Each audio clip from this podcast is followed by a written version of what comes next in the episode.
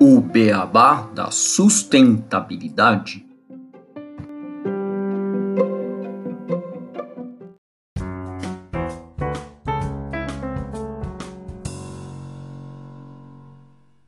Olá, ouvinte do Beabá. Antes de mais um episódio, eu queria te contar que nós temos um site que é www.obeabadasustentabilidade.com.br. E lá, além de você ter mais informações sobre a gente, playlists por temas de assunto e até como nos contratar para palestras, você encontra informações de como pode nos ajudar a fazer um beabá cada vez melhor, com diversos planos e vantagens exclusivas. Entra lá e não esquece de nos dar as cinco estrelas, ativar o sininho e nos seguir nas redes sociais. Agora estamos até no YouTube. Um grande abraço da equipe do Beabá da Sustentabilidade. Bem-vindos ao podcast O Beabá da Sustentabilidade. Este é o episódio 147. Quais as tendências ESG para 2024? E para falar desse tema aqui comigo e com o Renato, a gente vai receber hoje o Danilo Maeda, que é head da Bion ESG. Tudo bem, Danilo? Tudo bem, Renato? Como é que vocês estão? Oi, obrigado, tudo bem aqui do meu lado. Prazer falar com vocês, obrigado pelo convite.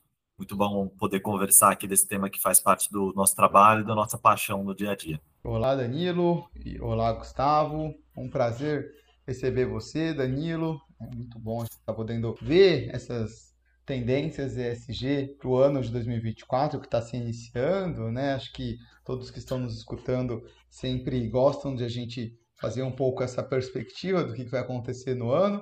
Com certeza vai ser uma conversa muito boa e a todos os nossos ouvintes também, né? Um olá. Espero que curtam mais este episódio aqui do Beabá da Sustentabilidade.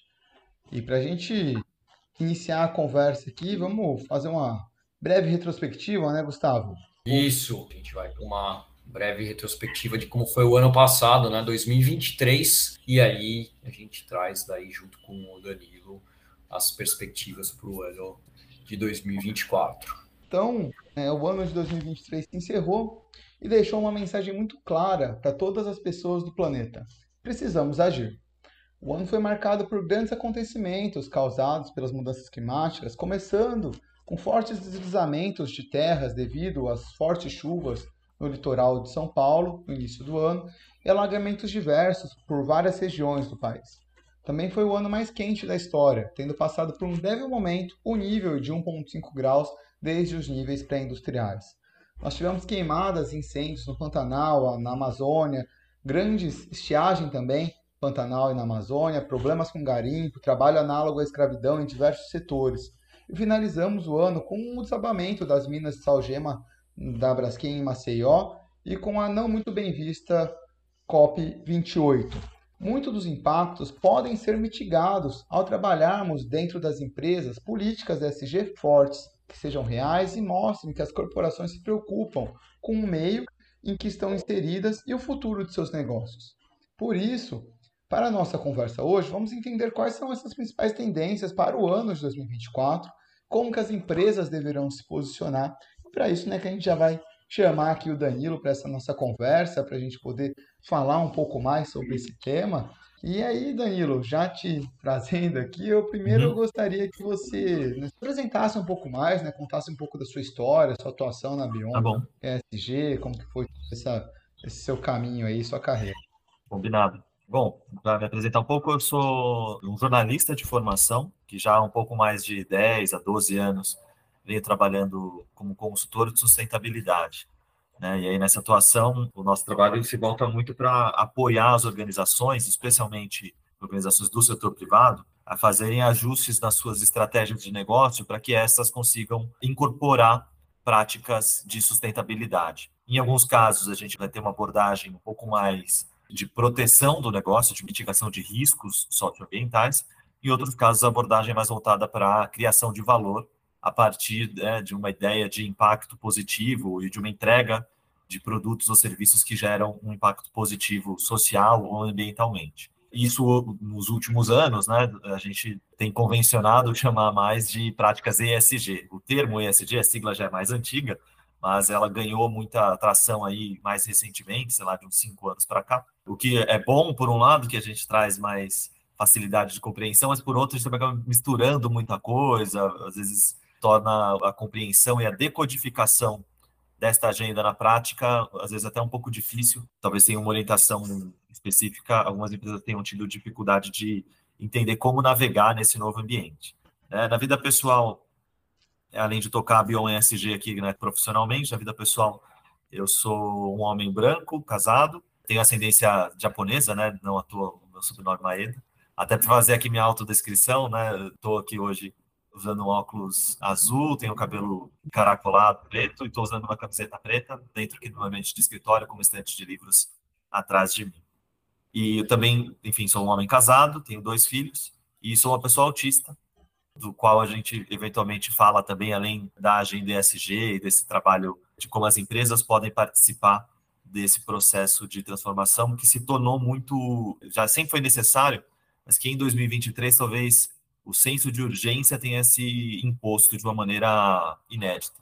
Né? Falando do ano de 23, você já fez aí uma breve retrospectiva, mas talvez eu diria que esse foi o ano em que o senso de urgência se impôs. A gente vinha né, já há bastante tempo, os cientistas do IPCC, a sociedade civil mobilizada para as diferentes causas, para além da mudança climática em si, né? Mas já vem esse trabalho de tentar trazer o longo prazo para o tempo presente, tentar demonstrar a urgência de uma mudança nos nossos modelos de produção, na forma como a sociedade está organizada, já vem tentando se fazer isso há bastante tempo. Mas acho que em 2023 ficou inegável o quanto que é urgente que esse processo aconteça. Ou o quanto que talvez a gente já tenha, inclusive, perdido a janela de oportunidade para evitar grandes catástrofes. E agora a gente está falando de reduzir danos e tentar recuperar o tempo perdido. Né? Então, provavelmente a gente vai precisar de mais investimentos do que se tivéssemos agido anteriormente, mas agir hoje é melhor do que agir depois de amanhã, porque cada vez que você deixa de atuar, o custo vai ficando maior e o impacto, as consequências negativas também vão é, ganhando escala. Então, acho que 2023 foi um ano de urgência, de percepção muito clara dessa urgência, e talvez 2024 vá ser o ano da ação, finalmente. Né? Todo ano a gente falando que vem vai ser o ano da ação. Espero que 2024 a gente também, de fato, consiga fazer mudanças importantes na forma como a sociedade está organizada, na forma como os nossos sistemas produtivos estão organizados, né, na forma como a gente avalia o que é sucesso, tanto socialmente quanto no ambiente de negócios. Tem bastante coisa para trabalhar e espero que a gente consiga avançar nessa jornada. Boa, Danilo. Antes de falar de 2024, a gente quer Sim. falar um pouco de 2023. Na 2023, é assim, eu também trabalho com SG, com, com essa parte toda de indicadores, né? A gente viu que aqui no Brasil a gente teve uma evolução é, tanto legislativa, né, normativa principalmente, que a gente teve, por exemplo, a CVM é. colocando novas normas que a partir de 2026 as empresas vão ter que seguir as normas do ISSB para fazer os seus relatórios de sustentabilidade ESG. A gente tem toda uma discussão que o governo iniciou da nova taxonomia sustentável brasileira. E como é que você olha para esse ano de 2023 nos termos do ESG? Foi um ano que o conceito foi evoluiu nas empresas aqui no Brasil. A gente vê né, que tá, a gente tem um ambiente mais favorável agora do que a gente tinha nos anos anteriores, quando a gente não tinha tanta discussão fora do âmbito empresarial não. desse termo. Como é que você vê que foi esse conceito e o tema do SG abordado nas empresas nesse ano de 2023? Uhum. Parece que foi um ano em que, quando a gente olha assim, né, com algum distanciamento, em que aconteceu algum aprofundamento do debate sobre práticas ESG. Ainda é necessário que esse processo continue. A gente ainda ouve muito assim, uma coisa que eu fico sempre questionando é quando as pessoas dizem assim para mim, poxa, mas a minha empresa já é ESG, como se o ESG fosse algo que você pode ser.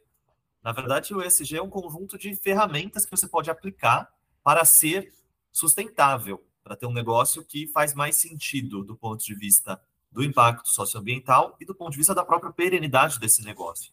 É, mas o ESG não é um fim, ele é um meio, é uma ferramenta que você usa para produzir um outro objetivo que é o objetivo de sustentabilidade do negócio dessa maneira mais ampla.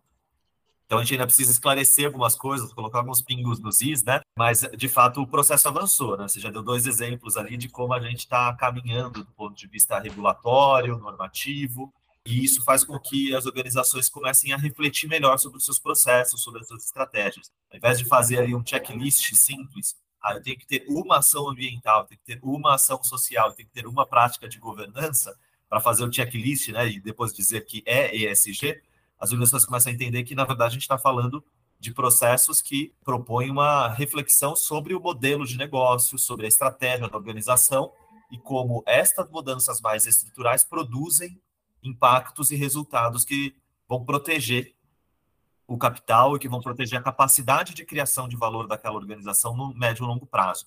Então, me parece que em 23 a gente começou a ter conversas um pouco mais profundas. A gente estava, talvez, no começo do ano um pouco esperando para ver, né? Poxa, será que vai ter uma retração na conversa sobre ESG ou será que a gente vai ter um aprofundamento da conversa? Lembra da capa da Economist, né? No final de 22, questionando o uso de critérios ESG para avaliação das empresas, recomendando ali naquela série de matérias que de repente a gente deveria focar apenas nos indicadores de gases de efeito estufa mudanças climáticas que já são mais parametrizados. Mas o que a gente parece que está caminhando, e eu fico feliz com isso, é um caminho de, na verdade, abraçar a complexidade dessa agenda e navegar por ela. Né? Entender que não dá para a gente medir todas as empresas com as mesmas regras, então a gente precisa adaptar, precisa de indicadores que vão ser mais específicos para medir o tipo de impacto e, portanto, o tipo de risco de cada negócio, de cada setor. E isso começa a ganhar atração, esse entendimento né, de que não tem um tamanho único para todo mundo e que é, de fato, uma agenda complexa por natureza, que para conseguir capturar o valor dessa agenda, a gente precisa meio que abraçar essa complexidade e usar das ferramentas mais adequadas para cada tipo de situação. Então, a gente, me parece que em 23 conseguiu, como mercado, avançar nesse sentido. Lógico que a gente tem hoje né, um ambiente regulatório, ambiente governamental que está mais favorável, que tem se colocado né, num papel de tentar normatizar e apoiar esse processo, o que também é importante. Até então, a gente estava num processo muito e que era o próprio setor privado tentando se autorregular nessa direção. Isso vai ser importante, vai trazer benefícios, mas até um certo ponto, tem um, teto né, do que as empresas engajadas conseguem produzir de impacto positivo. A partir de um determinado momento, você precisa de uma ação governamental para induzir boas práticas no mercado como um todo. E isso a gente começa a ver acontecer em diferentes áreas, né? Algumas a gente vai ter críticas e pontos positivos a todas elas, mas a direção me parece positiva da gente ter um governo que fomenta né, boas práticas empresariais e faz com que o ambiente competitivo seja justo para todo mundo. Né? Então, algumas empresas vão na frente, mostram que é possível, e a regulação acompanha depois e torna aquilo a regra do jogo para todo mundo. Com isso, a gente consegue é, avançar como mercado e como sociedade. Então, eu diria que, além do senso de urgência, que eu já comentei, né, 2023 também é, talvez tenha sido o ano do aprofundamento dos debates sobre práticas ESG, o que me coloca numa percepção otimista para os próximos anos. E Danilo, a gente está falando aqui um pouco desse, da forma ambiente regulatória, né? mas a gente teve, né, como a gente trouxe na introdução, um ano marcado né, por vários acontecimentos que reforçam Sim. a necessidade das empresas agirem né, com, com mais responsabilidade.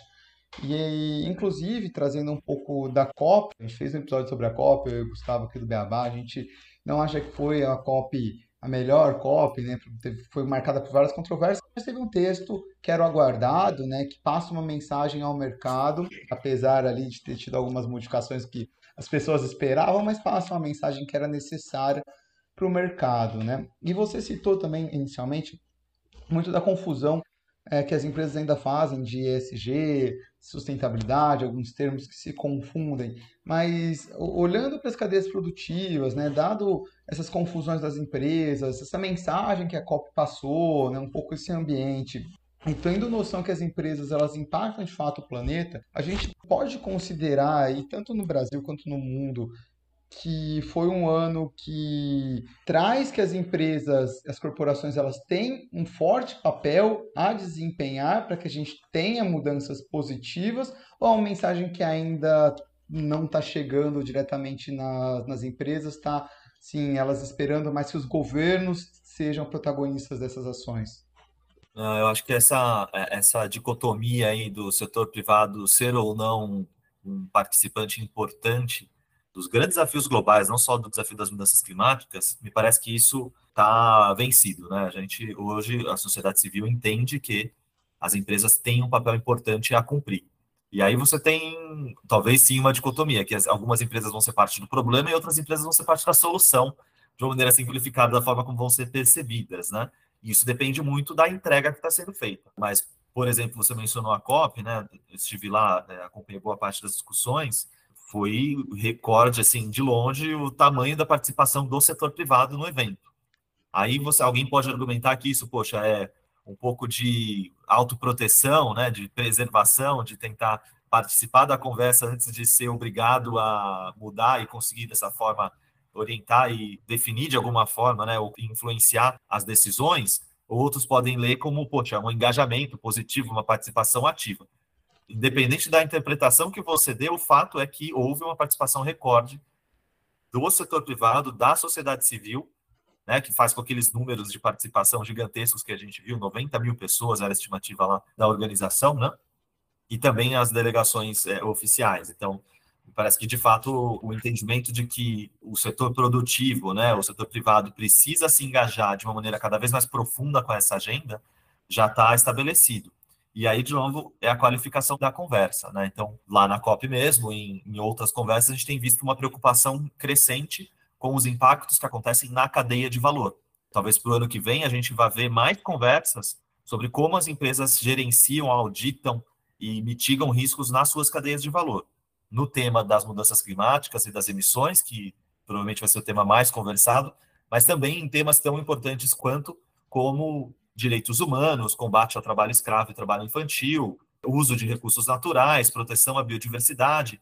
Todo esse tipo de impacto pode acontecer e os riscos, muitas vezes, na maioria delas, são maiores na cadeia de valor do que na própria operação de uma grande empresa. Né? Porque na operação própria, aquela empresa que é a, vamos dizer, a âncora da cadeia de valor, ela consegue ter um bom nível de controle de todos os seus processos. Agora, na cadeia é um pouco mais complicado e a tendência é que você tenha um olhar de gestão de riscos, e aí pautado pelo mercado financeiro, pelos investidores, mas um olhar de controle social, de demanda interna da força de trabalho, para que você tenha controles cada vez melhores na cadeia de valor. Né? A gente tem ali algumas iniciativas que começam a fomentar isso. Pega o setor da moda, que tem o índice de transparência brasileiro aqui muito bem produzido, que induz a indústria a tentar melhorar suas práticas. Esse é um setor com riscos importantes ambientais e sociais nas suas cadeias, né? tanto no downstream quanto no upstream. Enfim, então, entendo que o engajamento da sociedade civil tem feito com que o setor privado assuma em grande parte, sua responsabilidade. Claro que, é, de novo, a coisa da COP, né? Depende da sua expectativa anterior, vai dizer se o evento foi um sucesso ou um fracasso. E esses grandes eventos tendem a buscar um texto final ali de conciliação. Então ele acaba frustrando todo mundo no fim do dia e atendendo todo mundo também em alguma medida. Da mesma forma, você pode olhar para o engajamento das empresas. A gente pode olhar para o mercado e falar, poxa, tem algumas empresas que estão avançadas, mas tem uma grande maioria que só vai fazer quando for demandada por força de lei. E alguém pode ter um olhar mais otimista e dizer assim, poxa, tem empresas aqui que estão pautando coisas que a legislação ainda não exige e mostram que é possível. Então, dá para ser otimista e esperar uma transformação, um impacto positivo ao longo do tempo. Aí eu deixo para cada pessoa estabelecer o seu grau inicial de expectativa para depois dizer se ficou bom ou ruim, né? Mas quando eu olho para os fatos, para o movimento que a gente consegue perceber no mercado, é esse, sim, né? Inegavelmente, o setor privado vai ser cobrado pela sociedade civil, pelos próprios investidores, pelo regulador em algum momento, para participar de uma forma ativa de uma gestão mais profunda dos seus impactos sociais e ambientais. E, e como você falou, né? A gente sempre tem em qualquer nova atividade ou em qualquer atividade, a gente tem uma curva de aprendizagem e você tem uma curva também de ação em relação a essa nova tecnologia, essa nova aprendizagem, que é você vai ter os early adopters, os, os que puxam essa ação na frente, e a grande maioria vai quando isso tem uma legislação, quando você tem uma regulamentação que aí obriga os demais também a atuarem. Né? Então a gente percebe que, como a gente está caminhando nesse sentido de ter uma, uma regulação mais forte, com certeza a gente vai cada vez mais levar mais empresas e mais áreas a atuarem com SG, atuarem com a sustentabilidade. Né? E quando você falou também de cadeias produtivas, eu lembrei de um exemplo que eu vi alguns anos atrás, que é na indústria química. Eles se juntaram às empresas da indústria química para analisar os fornecedores. Então, não é eu, empresa A, que analiso, não, é o pool, e aí o fornecedor ele é aprovado, ele é aprovado para aquele pool de empresas. Eu achei muito legal quando eu tive contato com essa iniciativa. E aí, colocando todo esse, esse balaio que a gente conversou já, o que, que você acha que seriam as principais tendências para 2024 uhum. na área do SG? Sim. Acho que essa questão que a gente já vem falando aqui da gestão dos impactos na cadeia de valor, com ações pré-competitivas como essa que você exemplificou, a gente deve ver mais delas acontecerem. Né? Agora na COP teve um lançamento ali global importante da indústria alimentícia, que foi até um setor que participou de uma maneira bem ativa do evento que a gente não tinha visto em anos anteriores isso acontecer, que é super importante, né? Tem um estudo lá do WWF dizendo que um terço das emissões globais estão ligadas à cadeia né, de, de produção de alimentos. Então, e aí, o mesmo exemplo que você trouxe aí da indústria química, né? Uma medida pré-competitiva ali de integração entre os grandes companhias desse setor, atuando ali em conjunto para promover práticas de agricultura regenerativa. Né? Então, me parece que movimentos como esse, né, que tentam reduzir os impactos negativos, fazer uma gestão das cadeias de valor, tendem a continuar importantes e, e ganhar relevância ao longo de 24, porque a sociedade e o regulador e o mercado financeiro têm entendido que o risco está muito grande e está concentrado na cadeia. Então, você faz com que se mova essa atuação. Além disso, que outras tendências importantes aí são a questão da taxonomia e dessa qualificação do debate. Então, o Brasil vai ter, ao longo de 24 agora, né, um debate aberto aí sobre qual vai ser a nossa regra do jogo para investimentos verdes, sustentáveis, ESG, de impacto, esses monte de nome que a gente hoje atribui quase que aleatoriamente ou arbitrariamente, cada um define o nome que vai dar. A gente, com a taxonomia, tende a pacificar um pouco essa questão e tornar para o mercado um entendimento mais claro do que é que, que é cada classe de ativo. Né? Então, taxonomia vai ser uma discussão importante. A discussão das mudanças climáticas como um todo e com muito foco em adaptação e resiliência de um lado e mitigação do outro vai ser inegável. Né? Então, especialmente no Brasil, que a gente já tem a COP de 2025 em Belém como um grande evento que o mercado todo está esperando mas ao longo de 24 a gente vai ter muita preparação para isso, né? E, de novo, a gente vai continuar vendo eventos climáticos extremos. Né? Então, esse senso de urgência vai continuar sendo jogado na nossa cara, até porque o nosso nível de emissões globais continua crescente. Né? Então, não tem como a gente continuar discutindo sobre a urgência de reverter essa curva das emissões globais de gases de efeito estufa. Mas agora, não só num viés da mitigação, da redução das emissões, mas também na necessidade da gente construir infraestrutura resiliente, da gente construir essa ideia de adaptação e resiliência, porque boa parte dos impactos das mudanças climáticas já estão contratados, né? A gente já, dado a trajetória passada, já comprou, já contratou tragédias climáticas que devem nos impactar este ano de 24 e nos próximos também. Né? Então, a discussão sobre adaptação e resiliência vai se tornar importante. Infelizmente, a gente pode dizer que a gente deve acompanhar tragédias que vão ter um impacto maior do que elas poderiam se houvesse um investimento anterior para a melhoria da resiliência da infraestrutura ou para estratégias de adaptação. É triste isso, né? A gente não sabe onde é que vão acontecer as tragédias climáticas, mas a gente sabe que elas vão acontecer e que provavelmente o impacto que elas vão produzir vai ser maior do que se a gente tivesse agido. Como a gente não agiu com antecedência, a gente já pode saber que isso deve acontecer, e o que vai fazer com que, claramente, o debate sobre adaptação se imponham. Né? E além disso, eu diria que a Algumas questão. acho que a gente até vai, sabe já onde vão acontecer. Né? Ah, assim, enchente e deslizamento de terras na costa brasileira é algo que basicamente é. você já pode só tentar esperar onde vai acontecer, nas áreas de risco. A gente sabe quais são, né? Enfim, e a gente provavelmente vai ter casos desse, vamos torcer para não, né? Mas que a ciência nos indica que a gente deve ter casos desse tipo. Ou, enfim, a questão das ondas de calor, mudanças aqui nos regimes de, regime de chuvas no Brasil, tudo isso tem impactos importantes, né? E acho que associado a isso, né, quando a gente fala nessa questão das tragédias climáticas é, e de como elas são é, injustamente distribuídas ao longo da sociedade, quem contribui menos com as mudanças climáticas é quem está mais afetado por elas. A fatia da população que tem a menor emissão per capita é que está menos protegida em relação às consequências desse processo. E aí a discussão da justiça climática, que está muito associada com a discussão de combate às desigualdades, de direitos humanos, fundamentalmente, também vai se tornar cada vez mais importante, dado que são tragédias que estão aí expostas na nossa frente. Né?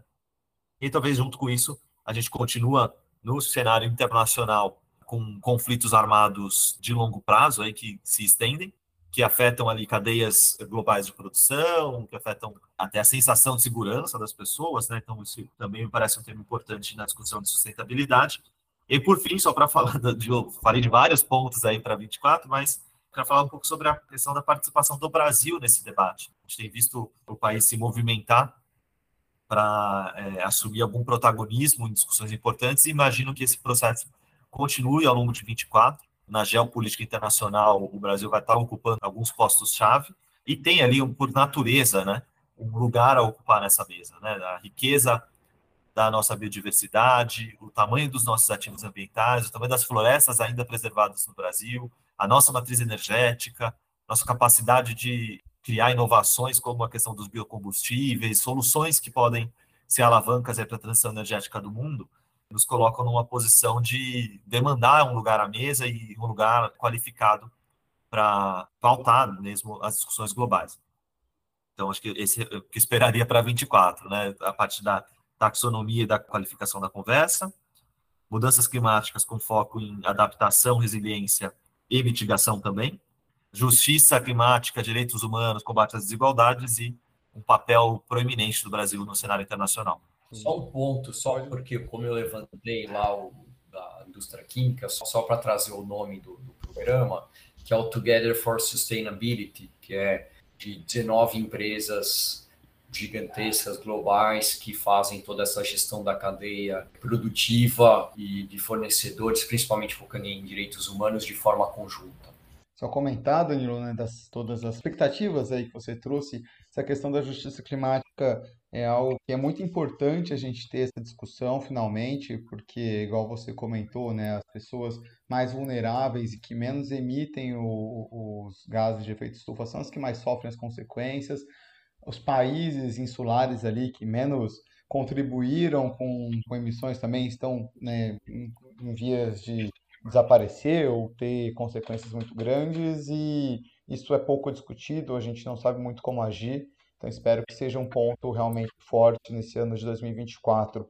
E aí eu ia te questionar duas coisas, como você vê que vai ser no ano de 2024, é em relação ao mercado financeiro, qual que são as expectativas, né? A gente teve um movimento anti-ESG, inclusive, né? O Larry Fink da BlackRock, que né, depois, o, o, o termo ESG, ele vem de muito tempo atrás, mas a BlackRock começou a trazer isso né, mais recentemente e com força, e ele mesmo afirmou que deixou de usar o termo ESG por causa de toda essa confusão, desconfiança do mercado, enfim.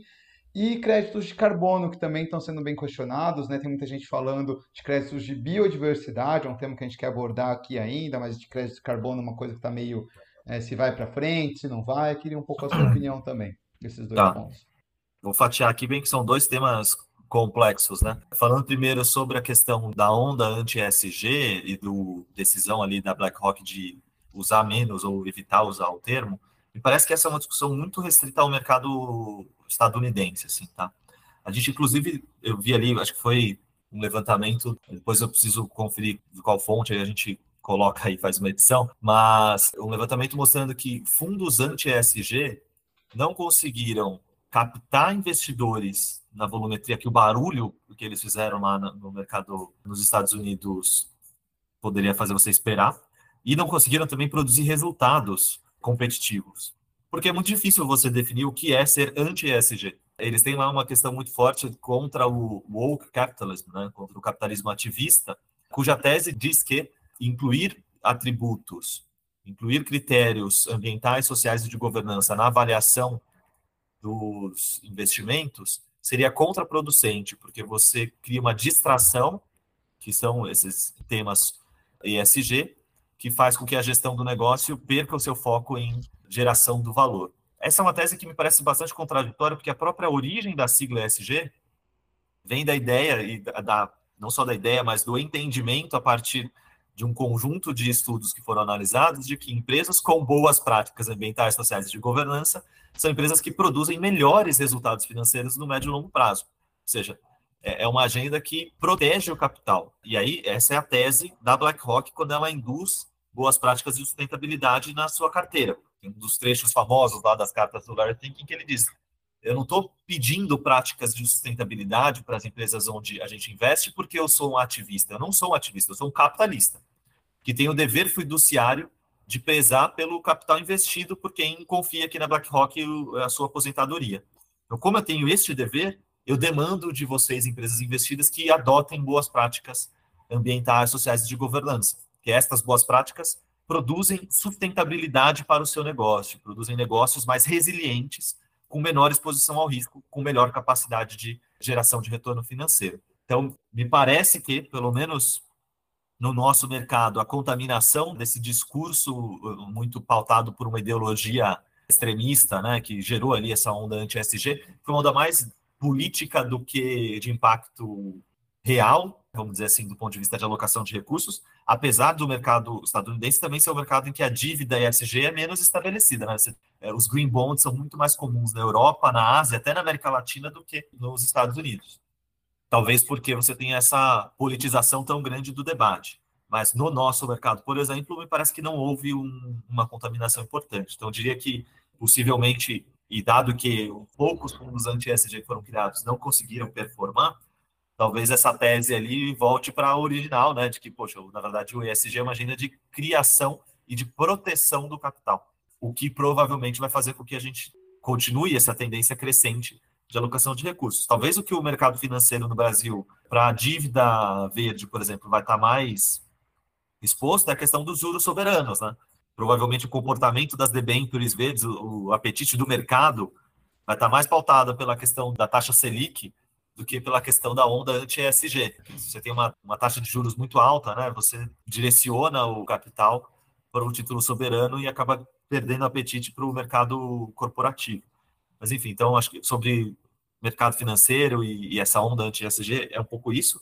Parece que foi mais uma politização do debate do que um impacto concreto. E a própria questão da BlackRock deixar de usar o termo tem mais a ver com fugir da politização do que deixar de acreditar na tese de que essas boas práticas entregam valor para o negócio. Ela continua válida e eles continuam pautando organizações nas quais eles investem a adotarem essas boas práticas. E não me parece ser o caso da gente parar de usar a sigla, assim, ah, já que estão usando errado, vamos parar de usar. Acho que, na verdade, tem que explicar e usar do jeito certo e tentar vencer esse debate. Sobre a questão do carbono, a gente teve agora, final de 23, né, a PL aprovado pela Câmara dos Deputados, ele volta para o Senado, depois volta para a Câmara dos Deputados antes da sanção presidencial.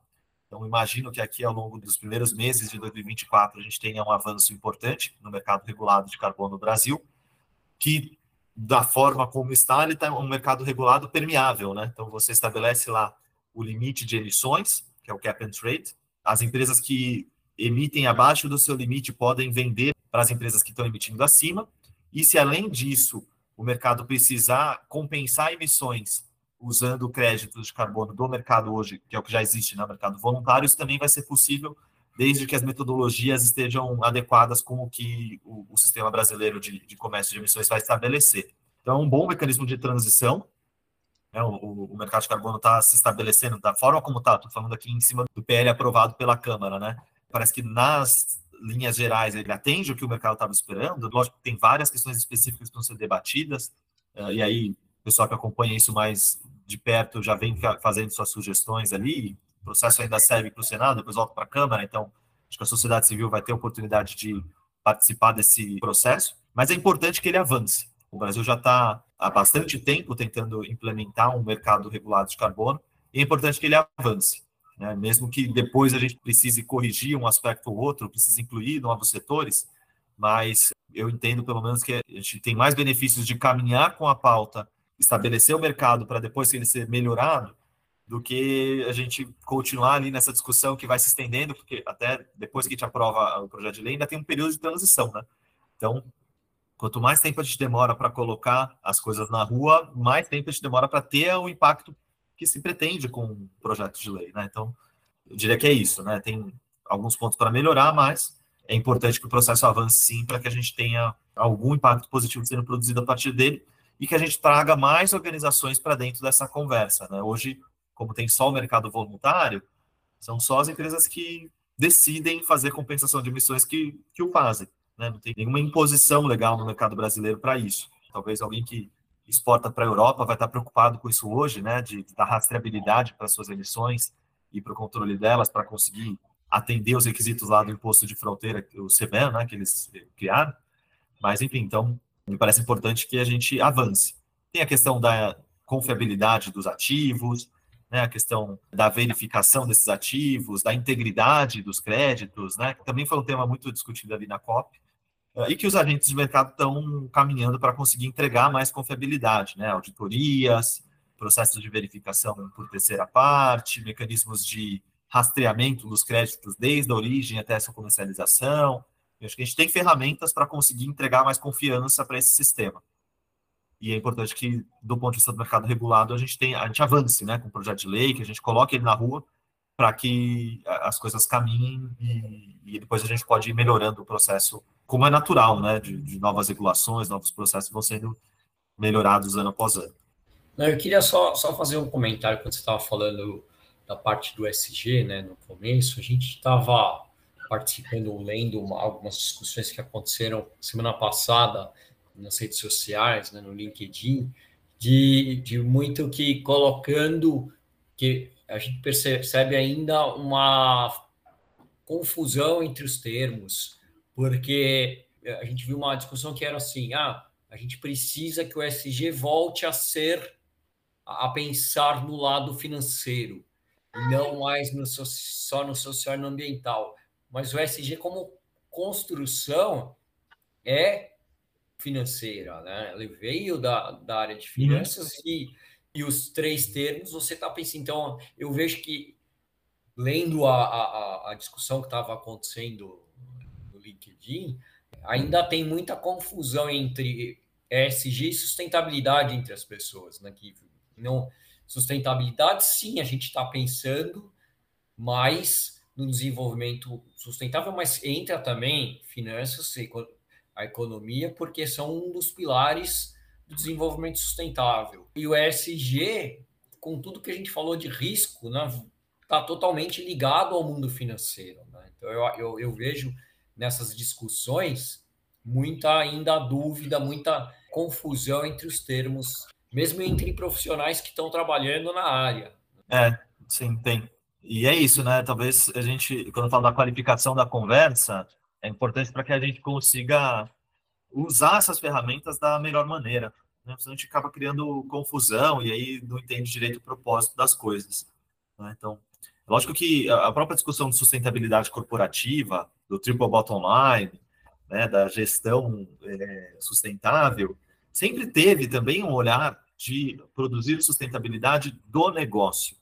Né? Então, você tinha um entendimento, que é, depois hoje a gente fala de dupla materialidade, né? que é você entender essa gestão de impactos para que o resultado socioambiental daquela organização seja positivo, ou seja, para que ela né, não produza prejuízos do ponto de vista ambiental ou social, mas que também, ao fazer isso, a organização se torne mais perene, ela continue né, atuando ali no longo prazo. E isso dá origem à lógica da ESG, né? Então, na medida em que você não contamina o meio ambiente, na medida em que você estabelece relações produtivas, saudáveis, valor compartilhado com seus diversos públicos de relacionamento, esse negócio é muito mais protegido para oscilações, para momentos de crise. A licença social para operar, por exemplo, de uma organização que estabelece boas relações com a comunidade do entorno, está muito mais garantida do que a licença social para operar de uma organização que não produz, que não promove as relações com a comunidade do entorno. É meio óbvio isso, né? Mas para eu ter boas relações com a comunidade do entorno, eu preciso fazer algum grau de investimento social. Né? Eu preciso de, de criar mecanismos, de ter gente, de ter um processo ali para fazer essa boa relação acontecer. E eu preciso mitigar os impactos negativos que eventualmente a minha organização produz. Tudo isso vai entrar no balanço deste trimestre como um custo ou como um investimento, mas de um jeito ou de outro eu estou tirando dinheiro para conseguir produzir este impacto positivo ou para reduzir o meu impacto negativo. Numa lógica puramente financista, eu diria que não, eu deveria não gastar esse recurso para aumentar a minha margem, já que ela não tem um impacto, não tem um benefício direto na geração de receita. Mas quando a gente olha para o longo prazo e traz o longo prazo para o tempo presente, essas ações se justificam. Né? Porque para eu conseguir operar daqui cinco anos, eu preciso desses investimentos hoje. E aí esse é o grande desafio, né? Da gente conseguir demonstrar que essas ações de hoje são críticas para que o futuro do negócio esteja preservado. Em alguns casos, a conversa vai ser desse tipo, né? Eu estou protegendo aqui o seu capital. Por isso, a gente precisa investir em gestão socioambiental.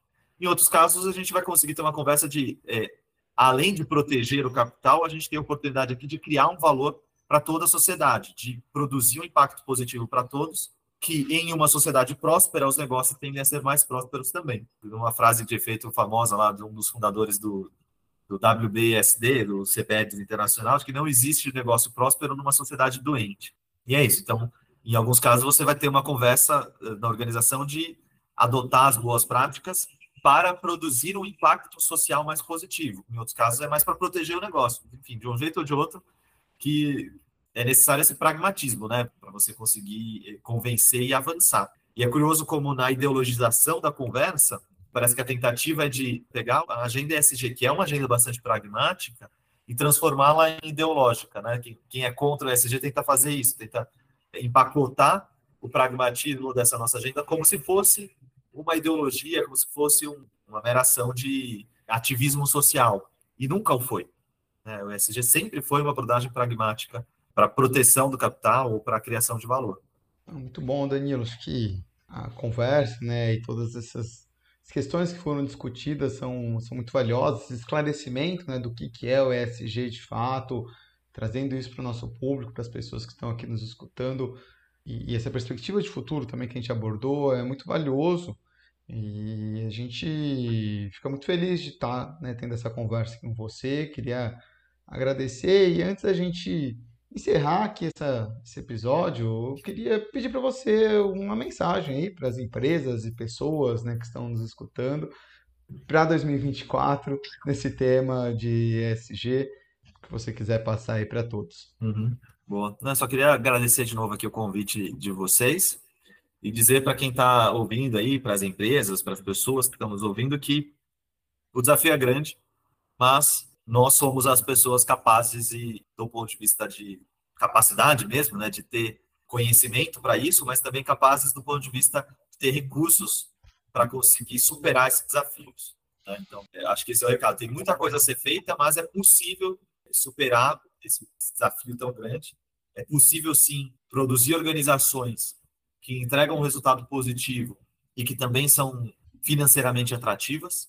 E é possível estabelecer negócios que entregam valor compartilhado, que fazem sentido financeiramente e fazem sentido também para a sociedade e para o meio ambiente. É urgente, né? Nunca foi tão urgente trabalhar ao longo prazo e, e trazer é, soluções de impacto positivo. Então, todos e cada um de nós temos um papel a cumprir nessa agenda e se a gente conseguir conversar, trocar ideia e fazer esse conhecimento circular, a gente provavelmente vai conseguir produzir melhores resultados também. Excelente, Danilo. Muito obrigado por toda a conversa. Agradeço também todos que estão nos escutando aqui. Obrigado, Gustavo. Desejamos um ótimo ano 2024 a todos e seja um ano aí de muito SG, muita sustentabilidade e muito beabá também. Boa. Até o próximo episódio. Obrigado, Danilo. Obrigado, Gustavo. Obrigado. Tchau, tchau. Obrigado. Tchau, obrigado. Novamente agradecer o Danilo, né? Falar que essa mensagem, acho que a gente toda vez que a gente fala do tema, a gente traz mais clareza para os nossos ouvintes sobre a, a SG, sustentabilidade, e é realmente essa nossa função aqui como podcast, realmente cada vez mais clarificar e trazer conhecimento para as pessoas, para que esse monte de letra, esse monte de, de, de diferentes é, frameworks, diferentes ações, diferentes é, também organizações que trabalham né, com o SG fiquem mais claras para o público, tanto que trabalha na área, mas também para o público leigo. Né? E, e agradecer de novo, Danilo, pedir aqui os, o like, as cinco estrelas, para o pessoal uhum. se inscrever aqui no nosso podcast no YouTube, seguir a gente no Spotify. E até o próximo episódio aqui do, do Beabá da Sustentabilidade. Aqui o nosso Beabá é sustentável.